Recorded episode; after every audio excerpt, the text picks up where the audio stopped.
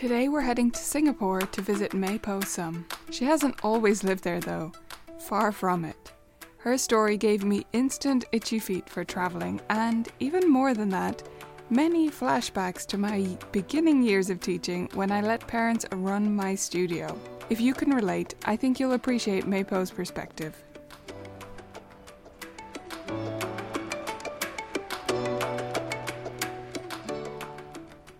Mei Po, welcome to the show. It's great to have you here. Thanks, Nicola. It's great to be here. We like to start with a little game, of course. So I want you to course. tell me two lies and one true thing about you, and I'll try to guess which one is true. Hmm. Okay. I am a qualified pastry chef. I used to dabble uh, with the accordion, and I have lived in four countries. Four countries, pastry chef or accordion. I'm I don't know why, but I'm ruling out the accordion. The accordion. I just don't feel like you played an accordion. So I'm going to say the true one is that you've lived in four countries. Yes, that is. Oh, wait. Am I supposed? I think I do. I gave you two truths and one lie. Oh, okay. Did no I worries. So I'll guess. So is the accordion the lie then? That is the truth. I actually do have an accordion. It's sitting in a box um, under a whole pile of books. I dabbled with it for like a few months and then stopped, and I wish I hadn't. So now I'm really thinking about picking it back up, but it's just such a cumbersome instrument. Like, I'm, it's really big. So that's why I kind of stopped. It was actually just not comfortable. Oh, that's really interesting. Yeah, because I've, I've always had it in my head that maybe I would start one day, but discomfort doesn't sound very appealing. Did you get, is it a piano accordion? I'm assuming it is. Yeah, a yeah. piano accordion. Yeah. So then I was just doing some research. I was like, oh, there's some really cool like digital ones like that you can get now. So I was like, well, maybe I can invest in that and something that's lighter and like cooler and I could pick it back up. So, and I just came back from a trip to France actually over Christmas. And of course there were people playing it on the subway. And I was like, we should pick that up. Yeah. So we will see. Or you could go in a totally different direction and go with a little concertine. But then it's much harder for us to learn as pianists. Yeah, so. It looks just like a bunch of buttons on both sides, and I don't think my right hand would coordinate that well. It's, yeah, I, I find it difficult to wrap my head around that one. Yeah. But very good guess. I have lived in four countries, and I'm not a pastry chef by any means. Yeah, I kind of wish that one was true. But me too. Would be fun to have that piano and pastry studio, though. It would be great. Yeah, and I could bake amazing treats for all my stellar students who come over to learn. Absolutely. So tell me the four countries you've lived in. Uh, so I was born in Hong Kong, and then I grew up in Australia, in Sydney. I worked a little bit in Switzerland, um, in Geneva, and then now I'm currently in Singapore. Yeah, okay, because I knew you were in Singapore. I thought so. Yeah. And then I heard your accent when we got oh, on there. I was like, did I get the location wrong? But she's in Singapore. No, yeah. It's, uh, I've been in Singapore for about, gosh, I think almost seven years now. It really, it really creeps up on you. It's one of those things, I'll be here for two years and then, whoop, time went by and here we still are. And yeah, so I mean, we're enjoying it here. Tropical living twenty-four seven. I never have to worry about what to like wear, the weather. But it was actually nice to have a bit of a European winter, to be honest. I mean, you can only sweat so much. Yeah, yeah. I don't think I would do well in that in that climate year round as an yeah. Irish person. But yeah. um, I did love visiting. I visited Singapore years ago now when I was a teenager. It's, I think it's briefly. changed a lot. Yeah. yeah. It's constant like demolishing and building, and the site, like the skyline changes all the time. So okay, well, it's great to get to know a bit about you personally. Now we'd love to know a bit more about your teaching style. So I want you to try and pick three words to describe your teaching. If it helps you, you can imagine that these are the three adjectives that would go on a poster about your teaching or something like that. Hmm, three adjectives. Okay. I think fun would be there for sure. Tailored. Yep. Fun, tailored, and lifelong. Is that cheating? Is that one word? That's one word. Not even hyphen. I write it a lot, so I'm pretty sure it's one word, unless I get that wrong. yeah, yeah. I would say those three. Yeah. Okay, so fun is kind of self-explanatory. Yes. Tailored. Why did you choose that word? So with the way that I teach, obviously with every student, there are fundamentals and foundation stuff that, you know, I want to get across and make sure every student learns, particularly the little ones. And if they're absolute beginners, no lesson looks the same, actually, to my chagrin and frustration sometimes, to be honest, because it means a lot more work for me. But I, there's always times in all my lessons with all my kids where it's really, you'd say, student-led and student-driven. So it's kind of, okay, here's the stuff that me as a teacher want you to learn, but then they come to me with ideas about what they want to learn or what they're interested in. Or like one of my students might bring along a Pokemon like toy over the like few lessons. And I'm like, okay, they love Pokemon. Hey, let's learn to play the Pokemon theme.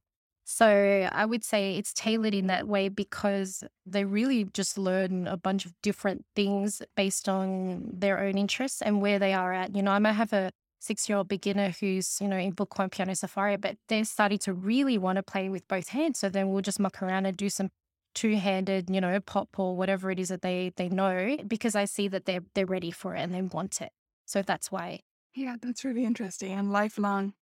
As I say, I type it all the time because it's a goal for so many of us teachers. So I think everyone will be on board with that one. Yeah. What was your own musical upbringing like? What led you to become a lifelong musician? So I started, you know, I had to go back and look at my old books, which uh, luckily I had brought over a few from Australia. I still have a ton at home uh, with my parents, but I have found my first ever John Thompson book oh, yeah. one. And so I started piano when I was about five or six, and and I learned all the way through with the teacher until I was about, I think, sixteen or seventeen, kind of that last year of high school when it all kind of became a lot. You know, I had a part-time job, I was studying for final exams, trying to get into university, that kind of thing. So that's when I kind of stopped learning formally with the teacher. But that was a good, I guess, ten or eleven years of like proper piano studies with no breaks in between. And I learned a very classical style and route. You know, I did all the A M E B, like the Australian Music Board exams. Uh, and I mean, but you know, if, as far as I can remember, not once did I ever think that I would quit. I loved piano like the whole way through. I loved my piano teacher. And so, yeah, I think the way that she taught me, even though, you know, for us now as teachers, there's a lot more, I would say a lot more things that we do. Like there's a lot of things I didn't get to learn that I kind of wish I had. And I didn't know that I was missing out on anything. And, you know, no blame or nothing towards my piano teacher, because she taught me everything that I needed to know, to the extent where, you know, and part of that lifelong thing is is kind of, okay, well, maybe we didn't get around to doing improv and maybe we didn't do chords and, you know, whatever. But she taught me enough that I can teach myself that. And so that's kind of what I would love to be able to, to do for my students. You know, like there's only so much time in a lesson. So I'll teach you what I can, but ideally what I want to teach you is how to learn. I want to teach you how to learn and teach. So yeah, that was kind of where I started with piano. And then all throughout, everywhere I lived, I always either brought my piano with me, or when I was in, for example, Switzerland for a year and a half, I just rented a piano for a year and a half. Like there was just no way that I could live without piano. And it's like, you know, I'm not like a maestro. And to be honest, it's only been like the past few years that I've really even got into classical. I was always just playing for fun. I love to play pop. I love to play, you know, more kind of modern jazzy type stuff. So yeah, and I think that's also a nice thing that you don't get boxed in, and it's like you like something now and you'll like something else later. So yeah. That's beautiful that you found that freedom in your playing and that you always wanted to have a piano in your house. I think that says a lot. All the way through the A M E B, the exams, did you always practice consistently, or were you like last minute crap? You know, my parents always said, how did you pass your exams? You only practice like half an hour a day. But I don't know if that's true. And I actually can't remember how much practice I put in. I know there was like, when I was younger, there was definitely a, a kind of like a bit of a routine. It would be something I would do after school, before dinner, you know, before dad came home from work, that kind of thing. That was my practice time. And then on the weekends, I would always practice. But then I always had time on the weekend to play the other stuff, the non-exam pieces, stuff that I just picked up and wanted to play. So I guess I must have practiced with some diligence, because there's no way you can get through, I don't think, all your A M E B exams without some regular practice. I don't think I did enough. And now I think back and I wish I could find my old piano teacher and say, oh my gosh, I'm so sorry. Oh yeah. Well, many of us feel like that. But I think if you really were doing half an hour a day, I know your parents were saying only, but I think a lot of us would be delighted actually if we had students that consistently yeah. practiced half an hour a day. Yeah, all the but time. I think so. Yeah. So I mean, I don't know. At the higher levels, I must have done more because even if you just play through your six pieces or whatever, that's half an hour. So only play through each one once. Yeah. But I think, yeah, I think I was regular enough. Yeah. Yeah. Yeah, it sounds like it. Mm. So you kind of covered this already in terms of what might have been included in your lessons. If you could just pick out one thing that you were, that you could have been introduced to earlier without blaming your teacher about it, of course. Yeah. What, what would you love to have done earlier? And I would have loved to have done chords or improv, one hundred percent. My biggest thing that I still like struggle with is, you know, you know, in public spaces, a lot of time they just have these pianos now sitting around. And I think to myself, piano teacher, I should be able to sit down and just jam. And I can't really do it. And I like feel really embarrassed by it, but it's like, you know what, I could like practice a piece of music for ages and then perform it really well. But to be able to just sit down and just randomly play something that sounds beautiful, it's just not something that I'm very comfortable with. Like I'm getting better at it just because it's something I work on because I teach my kids to do it. So I feel like I obviously need to get on top of it, but it is that. And I think, you know, I say kind of chords and improv because I feel like that kind of theoretical stuff goes hand in hand, right? If you kind of know the foundation and the basis, then you can improv and make it sound really good. So that is the one thing I would wish that I had included in my lessons. That would have been great to have and a great skill to have now.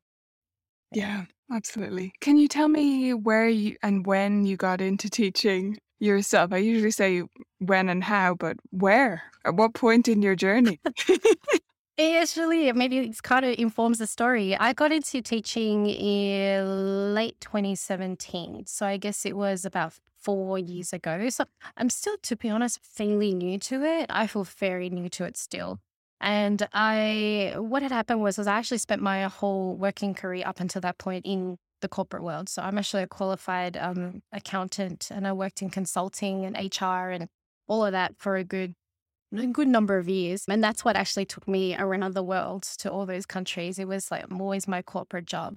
So I moved to Singapore with a company, and I stayed here for like I was with them for a couple of years. And then it was kind of that moment of I could stay in this kind of career forever, but it gives me zero joy and no pleasure. And it's just not really what I want. And I've always actually wanted a more creative kind of artsy type of career. But, you know, with my family and whatnot, it really wasn't something they supported. You know, it was very much about get a secure job, you know, be safe and yeah, that kind of thing. But yeah, I kind of had at that point in time saved up some money, and I thought, you know what, I'm going to just take the plunge and do something different. And I didn't go into piano teaching, actually. I started my own business. I started a small business here in Singapore. Um, it's very niche. Uh, it is more kind of the crafty side of things. I was running um, like painting workshops for people to do and selling my own painted pots, like plant pots. It's very niche. I was I did that for like a good year or two, but you know, it was hard setting up a new business, and it was something that required a lot of my time, but it was really difficult. And I thought, it's not taking up all my time right now. What else can I do to supplement my income? What other skills do I have? So I really went through like career books and kind of charted everything, all my experience, all everything I've ever done. And the one thing that a few things came out, but things that really I enjoyed, I enjoyed teaching and I enjoyed the arts. So I thought, well, I know the piano. I feel pretty comfortable with it. It's just something I've done my whole life. So I thought, you know what, I'm going to teach piano.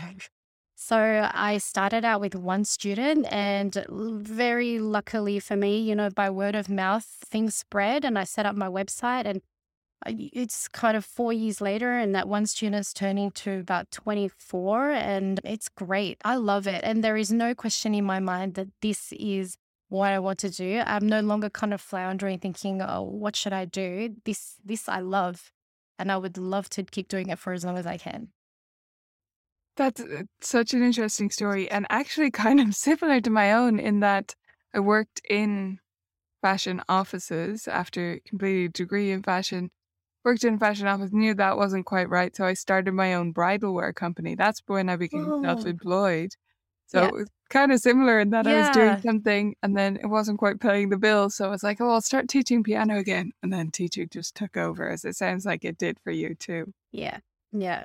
And I think it's so great because, like, if I had started as a piano teacher from the outset, I wouldn't have had a bunch of the skills that I picked up doing all my other jobs that I now am so thankful for, mostly my accounting background, to be honest, that I can yeah. do my own books, you know, and that the consulting stuff that I did, I know how to deal with clients, writing policies, none of that. Like, to be honest, I love the admin side of things. I don't mind it. I, I really like that kind of stuff. So yeah, I'm so thankful for all of my past experiences, because I wouldn't be the business owner or the teacher I am now if it hadn't been for all of that. But I'm glad I don't. I mean, I struggle with a lot of things, but at least I don't have to struggle with that stuff, which yeah. I'm glad for.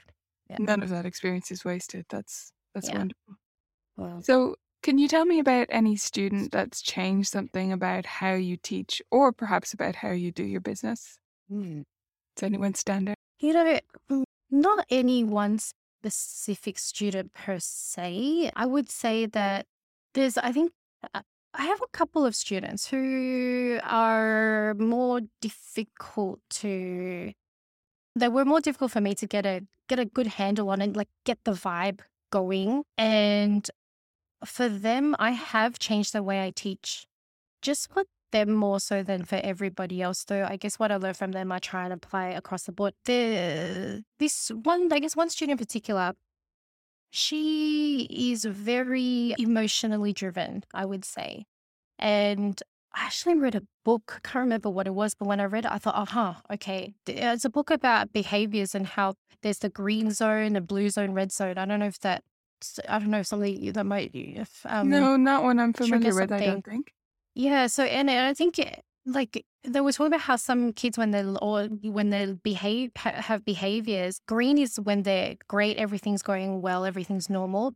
Then you have, I think, when you have the red zone, when it's like fight, like they can't, they're in that kind of brain area where they're not really engaged anymore because they're in this kind of state. And then there's blue, I think, which is when shut down. And I experienced this once with her when, I don't know what triggered her, something I said, maybe something I asked her to do and she couldn't do it. And then she literally went to, to my couch and just curled up in a little ball and just wouldn't say anything for a good couple of minutes.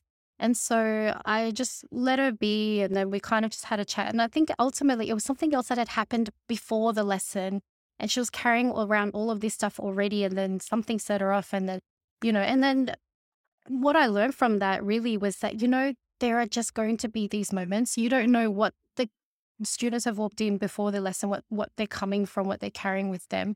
And sometimes they just need a kind word or someone to listen, or to just sit there and just like deal with what it is they have going on. And you can't rush that process. You know, it's kind of, and if they want to talk about it, great. If not, then basically we kind of talked around it a little bit. I tried to get an understanding of how she was feeling, and then I left her alone for a little bit. I went to like play the piano or I did something, and then she just found her own way back to join me. So I think the thing that I learned a lot about that was, yeah, you just, you can't rush these things. And sometimes the emotion of whatever is going on for that student, it's really important at that time to give them that space. And part of it, you know, you think, okay, well, I'm wasting lesson time and we're not really doing anything, I'm not learning anything, I'm not teaching anything. But goodness me, I mean, I really feel from actually that point on with her, things changed. Like, and all of a sudden I was like a trusted advisor in her life kind of thing. And she knows that if she's having trouble, like we can just have a chat and then carry on. So that ten minute, fifteen minute break or investment in time where we weren't doing anything, goodness me, it, it's, you were, I was doing something, and yes. It's helped a lot. So yeah, I think that's yeah, what I've learned. Building trust. Yeah. Which is enormous. Yeah. And I mean, you know, it's kind of um great that we were able to do that, because Some of a couple of my lessons with the younger kids, for example, parents sometimes sit in, but I find that this kind of thing, when there are the parents around, sometimes it doesn't allow for the space for that to happen. So, mm. you know, I'm kind of glad that we were able to build that trust. Absolutely. Well, it sounds like you handled that situation really, really well. Are there any things that you feel you haven't handled so well? Any mistakes you can look back on in your teaching career so far? where do I start? I would say with with two things, with students and with parents, which really actually is, ends up being the same thing. I think I was just too nice at the beginning. You know, when you're starting out and I didn't know, I guess, what was convention and what is expected. And I was just bending over backwards to be like flexible and, you know, nice and, oh yeah, whatever you guys want, you know. And it just set such a bad precedent. And I just, so not only, so with the parents, I mean, you can imagine, you know, makeup lessons galore, refunds, you know, they're taking a two month holiday and then, oh, okay, cool, I'll give you two month makeup lessons, whatever. It was just ridiculous. Oh, I'm sorry, we forgot there was a lesson today. Can you, oh, oh I'm sorry, I'm running late. Can you make up the fifteen minutes next week? And yeah. I was like, oh, so it, I mean, it, it, you get taken advantage of, mm-hmm. really. And then, yeah. And then it's hard to then all of a sudden change and say, no, I can't do that anymore, you know, because yeah. you've already established that that is how things work. So that is one thing I no longer do with new intake. I will be honest, there are some of my original students that I had before I had sorted all my stuff out, and I still struggle. Like, it's a constant struggle to say, no, that's not how it's done, or no, I can't do that. Because also it's just me, you know, like I don't have a big corporation that I can say, oh, that's not our policy. Oh, that's, you know, so it's, they know it's coming from me personally. And when you have a personal relationship in a way as well, you see the parents week to week, for example, and you have that one-on-one conversation, it's so hard. So I say that would be the biggest mistake with parents. And then with kids, kind of same thing. I was super nice to like the kids. Not that I'm not nice now, but a little bit too flexible and a little bit of, you know, oh, okay, well, you like this and let's just do that. And then there's a little bit of, I would say for some of the earlier kids I taught, the, I didn't establish that teacher-student boundary or relationship well enough from the outset. So I would definitely do that. And I do do that now very differently with new students. Yeah. Yeah, yeah I mean, it's a huge one. And as you said, it's so hard to then dial that back later. Like, it is nearly impossible. I have yeah. heard of some people, not piano teachers, but other business owners who literally have a pretend assistant for this reason, like Amy. And Amy yeah. emails the parents, I'm so sorry, that's not our policy. You know, if you've that's got any questions, don't hesitate to get in touch with me. I'm Amy, I'm the assistant here. Yeah, we all have our own solutions, but at least mm. you're doing it differently with with parents now. So hopefully yes. it will be better going forward. So that's yeah. great.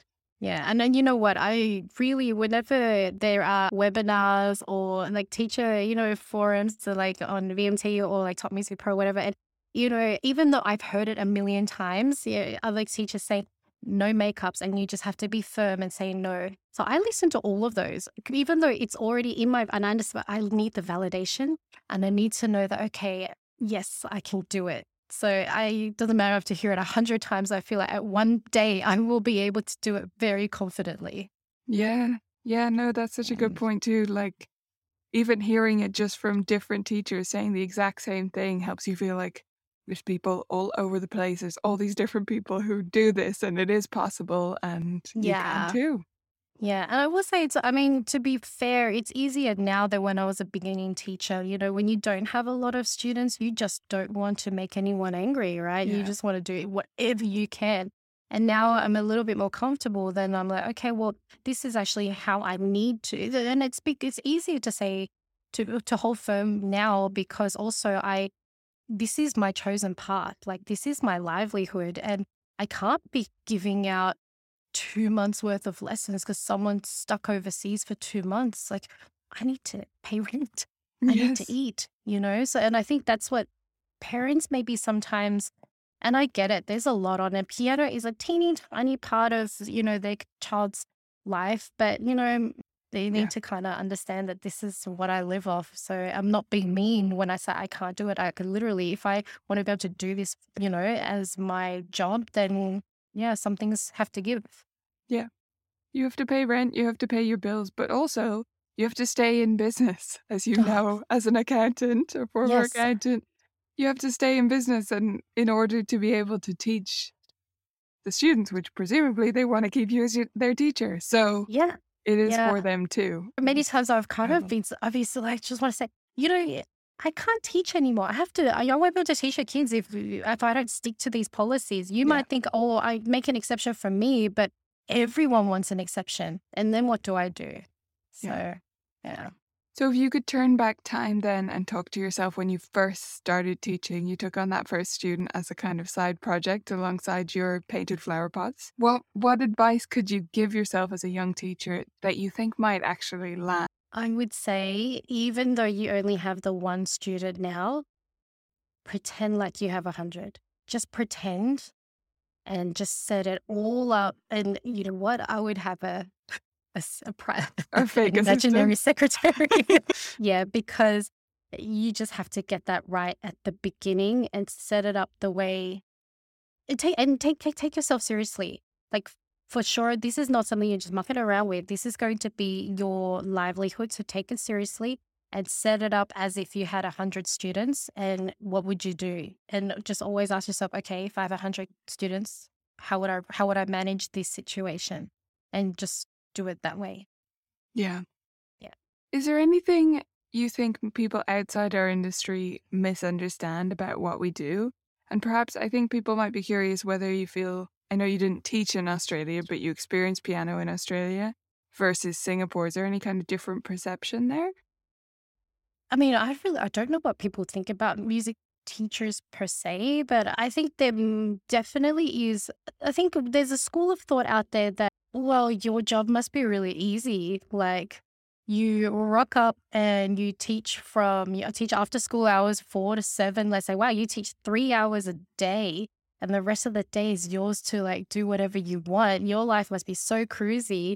I think that's probably that because, oh, I mean, how hard is it? You pick up, you know, oh, you tell them to play C and then you tell them to play D and put your fingers here. And that is, that's, that's your, that's a piano teacher. I don't think there's an understanding of the amount of work that actually goes into it. I mean, maybe some people teach that way. I think that then there are definitely, there's music schools here, which I, I get a lot of kids transferring from piano schools. And the thing that parents always tell me is because it's, you know, it's the one prescribed book. They all do the one book and then the next book, and it's a formula. So I think maybe actually maybe the conception, the precon, the misconceived um, notion is maybe not so wrong, because maybe some, I think people do teach that way, mm. but then, you know, that's not how we all you teach. Don't. And my my day is not cruisy at all. I wish it was. Oh my gosh. It was just as easy as picking up a book and plonking in front of each student and just pointing and then they play. Wow, that would be easy, but also very boring. boring. So, yeah, very boring. So I think, yeah, that's probably the biggest one. And then in terms of parents and their expectation, again, two very different types of um, parents that I've come across.